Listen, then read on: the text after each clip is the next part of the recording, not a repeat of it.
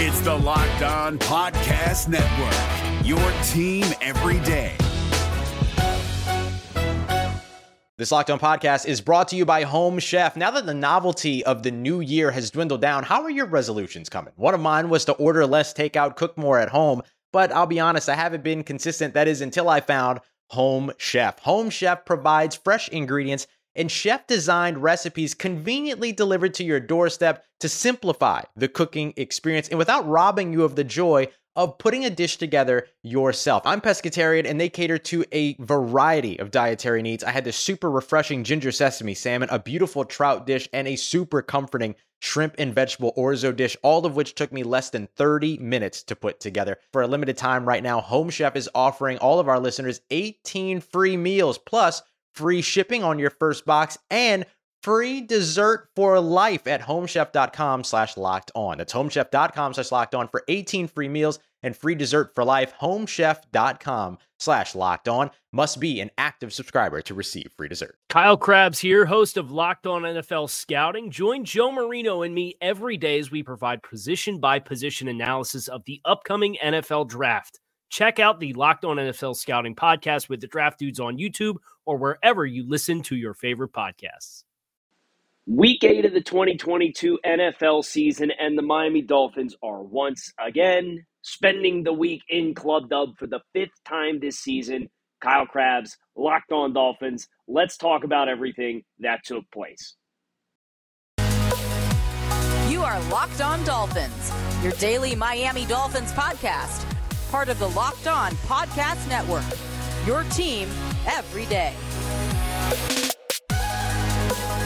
What's going on, Dolphins fans? Kyle Crabbs, your host here on Locked On Dolphins, your team every day. We don't just say it, we live it here on the Locked On Network. And very pleased to be spending yet another week here in Club Dub, our fifth win of the season for the 2022 season, pushing the Dolphins to 5 and 3 want to thank you guys for making Locked On Dolphins your first Miami Dolphins listen of the day. Your host, Kyle Crabbs, lifelong Miami Dolphins fan, co founder of the draftnetwork.com, and uh, very, very relieved after a very, very stressful start to week eight of the 2022 season with the Dolphins, uh, you, you know, casually spotting the Lions 14 points. Uh, in which it, it took all of three quarters to climb out of that deficit and put the Dolphins in a position to win this football game, which they ultimately did. And I, I don't know that it's necessarily a surprise that the Dolphins took the absolute best punch that the Detroit Lions had to offer because in the build up to the game this week, ownership for Detroit came out and voiced their support for Dan Campbell and they said they frustrated, but they understand it's a long term rebuild, this, that, and the other thing. And when that came out, it was like, oh, geez, like, did you have to do that on Dolphins week? But of course they did. And, and then Detroit comes out firing, and they scored six points in their last two games offensively. But uh, previously, uh, in, in, the first month of the season, they were the NFL's number one scoring offense. Well, lo and behold, uh, they scored 27 points in the first half of this contest and very quickly jumped on top of the Dolphins 14 0. Now, I'd be lying if I said I wasn't extremely anxious at that juncture in the football game. But knowing that Miami had come back from a 21 point fourth quarter deficit against Baltimore earlier in the season, you at least had some semblance of, okay, batten down the hatches, let's buckle it down, let's survive the storm. And sure enough, throughout the course of that first half, you saw enough glimpses of Detroit missing some plays and some flashes of pressure that made you feel like you could really disrupt Jared, Jared Goff. And down the stretch, those were the kinds of plays that the Dolphins really needed to pull even in this football game and then ultimately take the lead late in the second half. Um, but Miami was not without their own self-inflicted wounds either. When you think about, uh, you know, how many times do we line up off sides? How many penalties did the Dolphins have declined? And we were cautiously optimistic after the Minnesota game when we discussed this being a big point of emphasis for this team. That the team came out the following week and they were much, much better as far as what penalties they incurred against themselves. But they were back to those troublesome ways throughout the course of this game. And Detroit, through some of their game management decisions, elected to decline some penalties that, quite frankly, would have made the numbers look exponentially worse for the Dolphins. And This this game is a case of the good, the bad, and the ugly. And I think there is plenty of all to go around. So the way I would like to tackle this post game with the Dolphins sitting now at five and three, and they have a road trip to Chicago this upcoming week and a chance to move themselves to six and three. It's a ripe opportunity to be had. We'll see how the Dolphins prepare themselves. We'll see how the Dolphins uh, come out this, this upcoming week. But I want to talk about those blocks of good, bad, and ugly for this Dolphins team across the course of the entire team effort. Because look, yeah, you know, you, you don't like fumbling in the red zone and turning the ball over when you're trying to keep pace in a game, but you love the response offensively. You don't like giving up 27 points in the first half of the game, but the Lions didn't score in the second half. You don't like being on pace to give up about 600 yards passing or to, to 550 yards passing. But then Jared Goff finished the, the Dolphins from a ball control perspective. They, they really flipped the script of, of the way that the game was being played. In the second half, Detroit held the ball five plays, negative two yards, three minutes and 55 seconds. Five plays, one yard, three minutes and six seconds. 10 plays, 53 yards, five minutes and 27 seconds. That is it. The Lions had three possessions in the second half of the football game. And on the first two, they had negative one yard of offense. I mean, that's incredible. By the time Detroit took over, there was 8-19 left in the fourth quarter. They took over on their own 12-yard line. They turned the ball over on downs on fourth and one. They, they took a shot at Josh Reynolds on that play. And the Dolphins take the ball over. And, and props to the Dolphins. That, that's the first good, bad, and ugly, right? You look at what the Dolphins or what the Lions did in the first half. Possession, touchdown, possession, touchdown, possession, touchdown, possession, field goal, possession, field goal. They scored on every single one. And they went 75 yards to 78 yards to 75 yards, 51 yards field goal, 67 yards field goal. And they were fortunate the the, the end of first half uh, played out the way that it did because they could have scored a touchdown on that one as well. Well, that's the bad. Or I guess you could say that's probably the ugly. The good is the way that you responded in the second half. And I thought the icing on the cake was the fact that the Dolphins took over on downs with 252. Detroit had all three timeouts. And what did the Dolphins do? They successfully milked the clock. And they got good runs from Raheem Mostert on the first two runs of that drive to push the possession back out to near midfield. Then they came out of the two minute warning. They took advantage of the two minute warning and the extra time to talk about a play. They come out and they ran post wheel and they threw the ball to Tyreek Hill down the field for a 19 yard gain. So, at the very least, if you didn't kill this, you felt really good about your opportunity to kick and get three points and make this a touchdown game. But Detroit started taking timeouts. You ran the ball for no gain. You ran the ball for two yards. Tua passed to Tyreek Hill for eight yards and a first down. And then they kneeled out the clock with a minute and 40 seconds left. And you had success in milking the clock all the way down. Props. Kudos to you for killing the game towards the end because that is not easy, especially when the other team knows what you want to do to keep the clock running. And we just saw situationally what Miami wanted to do after they got the interception against Kenny Pickett with four minutes left in the game against Pittsburgh last Sunday night. And they couldn't get a first down. And they gave the ball back to Pittsburgh, and they needed another interception on the last play of the game to seal the win the fact that the offense took and dictated terms here at the end is a huge win that should not get overlooked in my mind as it pertains to looking at this entire team effort for the Miami Dolphins amidst the good, the bad, and the ugly. Today's episode of Locked On Dolphins is brought to you by BetterHelp Online Therapy. Everyone deserves to feel their best, and BetterHelp makes it easier to get started. As the world's largest therapy service, they've matched millions of people with professionally licensed and vetted therapists available 100% online. With all of the benefits of in person therapy, plus it's more convenient, it's more accessible, and it's more affordable. Just fill out the brief questionnaire to match with a therapist. If things aren't clicking, you can easily switch to a new therapist at any time. It cannot be any simpler. No waiting rooms, no traffic, no endless searching for the right therapist. Get unstuck with BetterHelp. Learn more and save 10% off your first month at betterhelp.com slash locked on. That is betterhelp, H-E-L-P dot com slash locked on.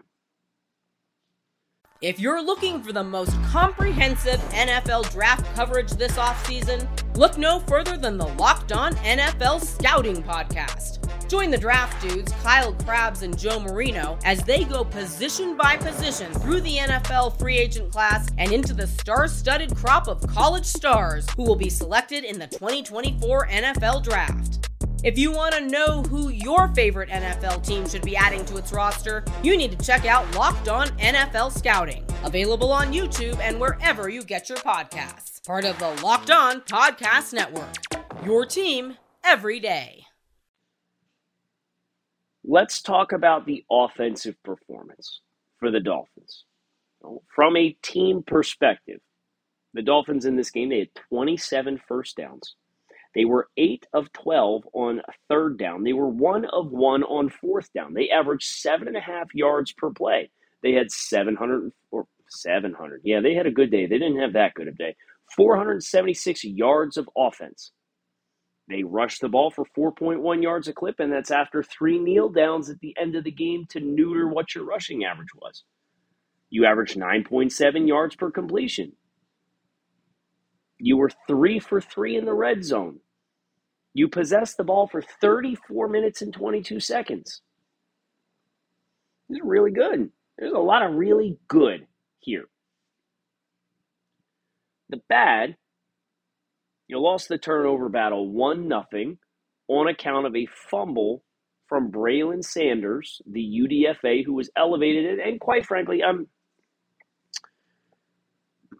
I would be lying if I said I was not surprised that Braylon Sanders, who caught two balls for 17 yards, was not elevated and played in this game above Erik Ezukanma. Obviously, River Cracraft had a neck injury that he was added to the injury report on Saturday. It was listed that he would not play.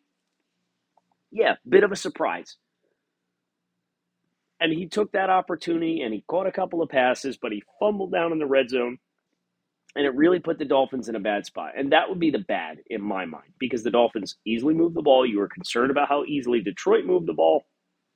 They scored in two minutes. They went 75 yards in five plays. And then Miami gets down to the 22 yard line, and Sanders coughs up the ball.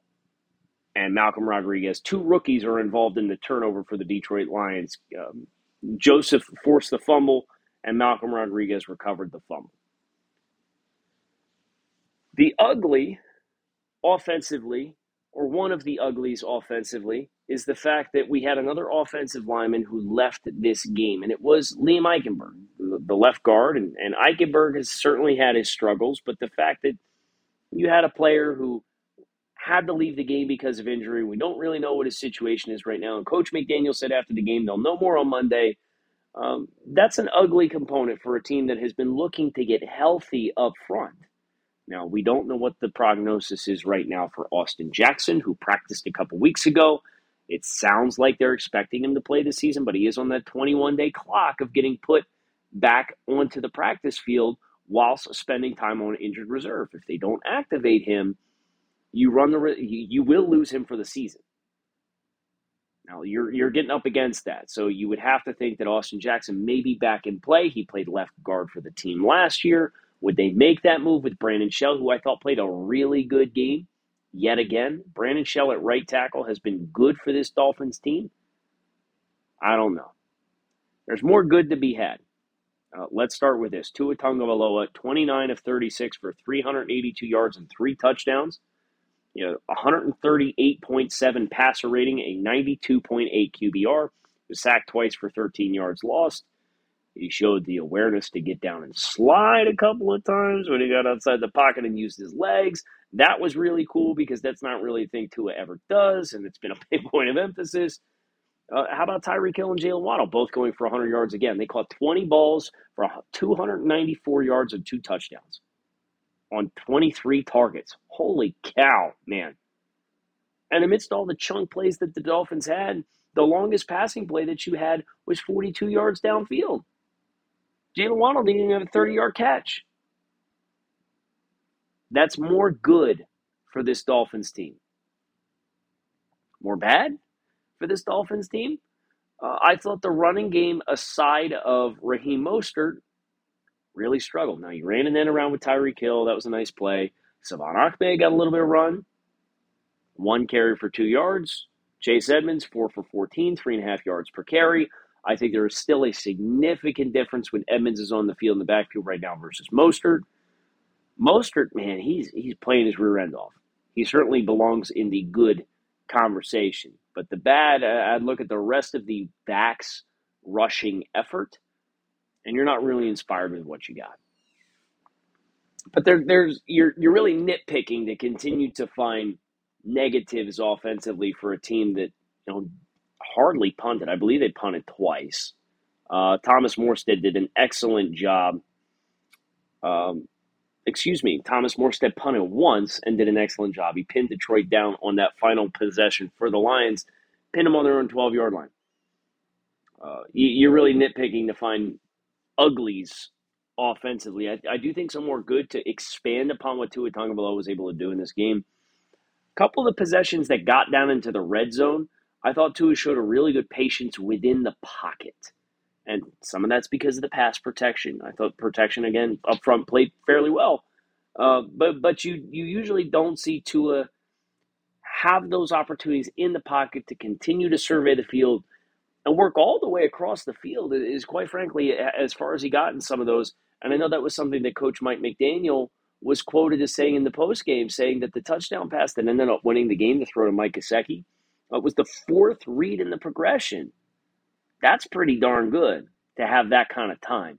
And um, as you look across the, the landscape for this Dolphins effort, I think offensively, you're going to have a hard time finding some uglies. Now, you won't have some of those issues defensively, especially in the first half. Uh, but I do want to cover some special teams here, and, and most notably want to shout out Jason Sanders for, for his effort to make sure that he knocked through a 45 yard field goal, which was obviously a critical score in the game because it, it forced Detroit in, in the late portions of this game to need a touchdown. But this, you know, this this was a large part of some of the formulas that the Dolphins have had in other games, looking namely at Minnesota. Statistically, you dominated Minnesota and you moved the ball freely. But what you did not do you did not finish driving the red zone and you asked Jason Sanders to take kicks. And what happens is, well, Jason misses a couple kicks and you get on the other side of the game. It's like, well, shoot, we left seven points out there. Well, if the Dolphins do that in this game, they lose the game. It was Detroit that kicked two field goals versus one for Miami. All those little things kind of adding up. You want good, bad, ugly? You, you look at the ugly. Let, let's talk about the penalties. Miami was penalized seven times for 55 yards, and they must have had, they must have had another six penalties that were declined. Like little stuff, too. Lining up in the neutral zone, jumping the snap early, blocking the back on a punt return. And the Dolphins actually got a little bit of teeth in the return game in this game, which they've got nothing in all season long. Well, Cedric Wilson's back there returning punts. You had a 12 yard return on one of these kicks. He had an even better return that set the Dolphins up in really good position. And it got called back because of, a, of an illegal block in the back. Self inflicted wounds were a, a central story for too much of this game. And it set the stage for the Dolphins to have a dramatic win that ideally, well, again, you don't turn the ball over in the red zone. Ideally, you find a way to get a couple stops and, and you tip your cap to Jared Goff. He made a couple really nice throws. We're going to talk about the defensive side of the ball to close the show.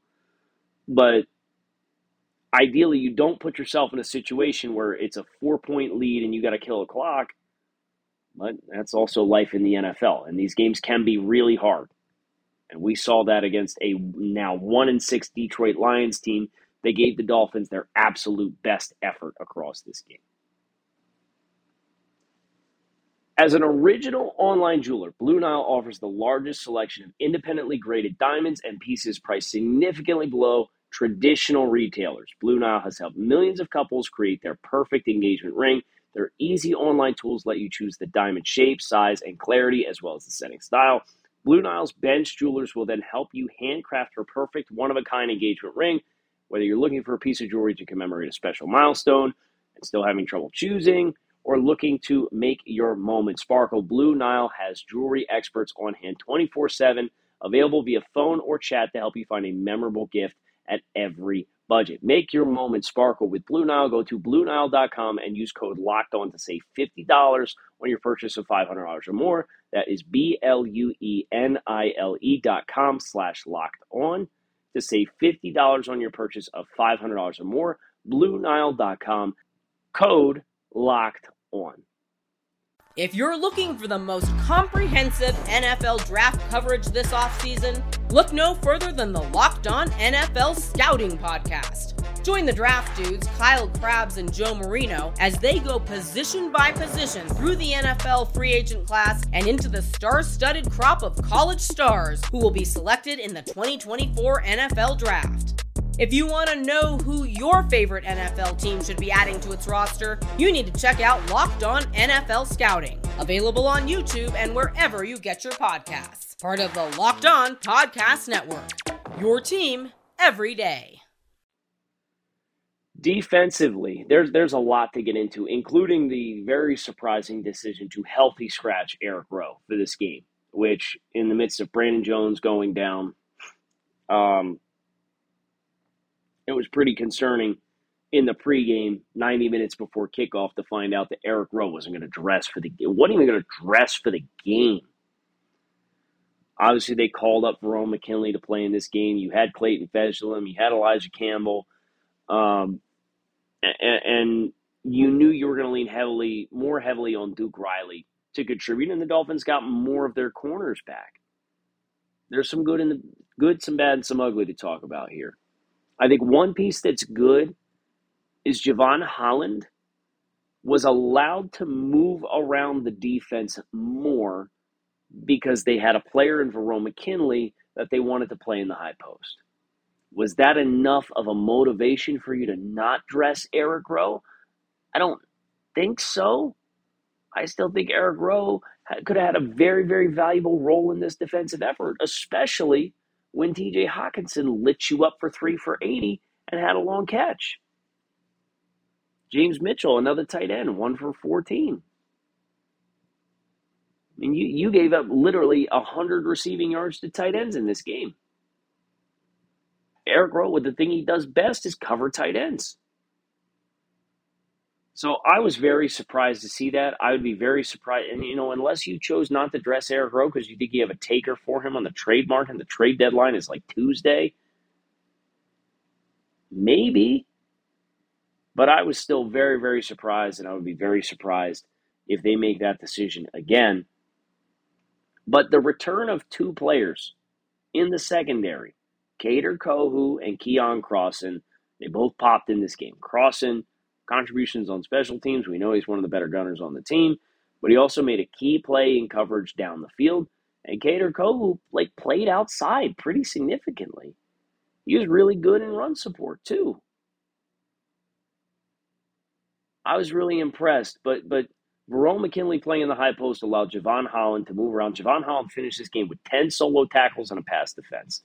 And the pass defense was a really good punch that Detroit tried to review and see if it was actually a catch, but well timed punch from from Jevon Holland on the second step of the wide receiver, and the ball is incomplete. I'm not going to tell you anything you don't already know when I tell you you can't give up 27 points in the first half of a football game.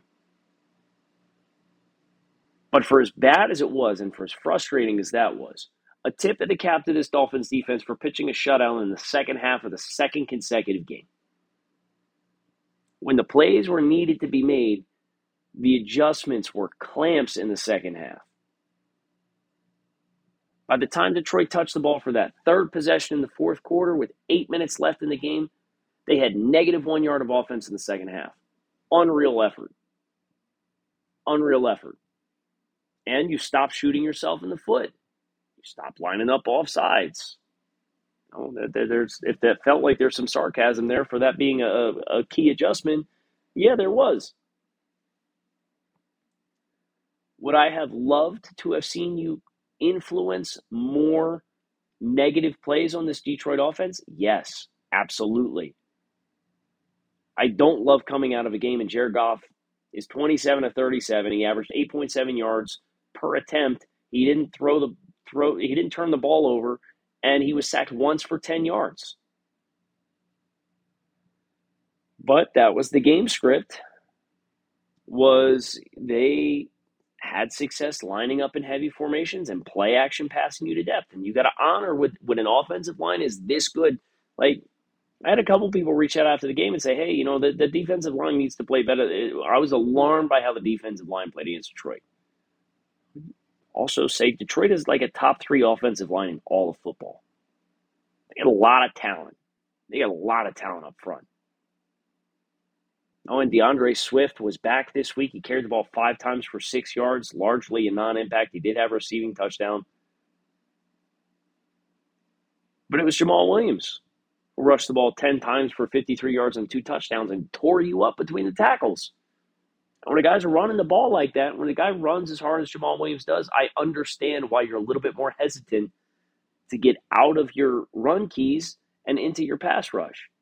But you have to you have to have more influence plays than that. You have to win win more early downs. And thank goodness, one of the things Detroit did in that first possession of the second half, I believe it was, they imploded. You looked up, they had the ball, was first and 30. They took four penalties before they even got a positive yard. You can't rely on a team to do that for you. Now, from a game balls perspective, Jaelan Phillips was bearing down Jared Goff again. He had a, a, number of pressures. He had two quarterback hits he was credited with. Zach Sieler passed, knocked down two passes at the line of scrimmage. If you're not going to get home, yeah, get your hands up. Zach Sieler, two passes defense. He did have a sack and he had a tackle for loss. Sieler played a heck of a game. The efforts of those guys up front kind of bailed you out.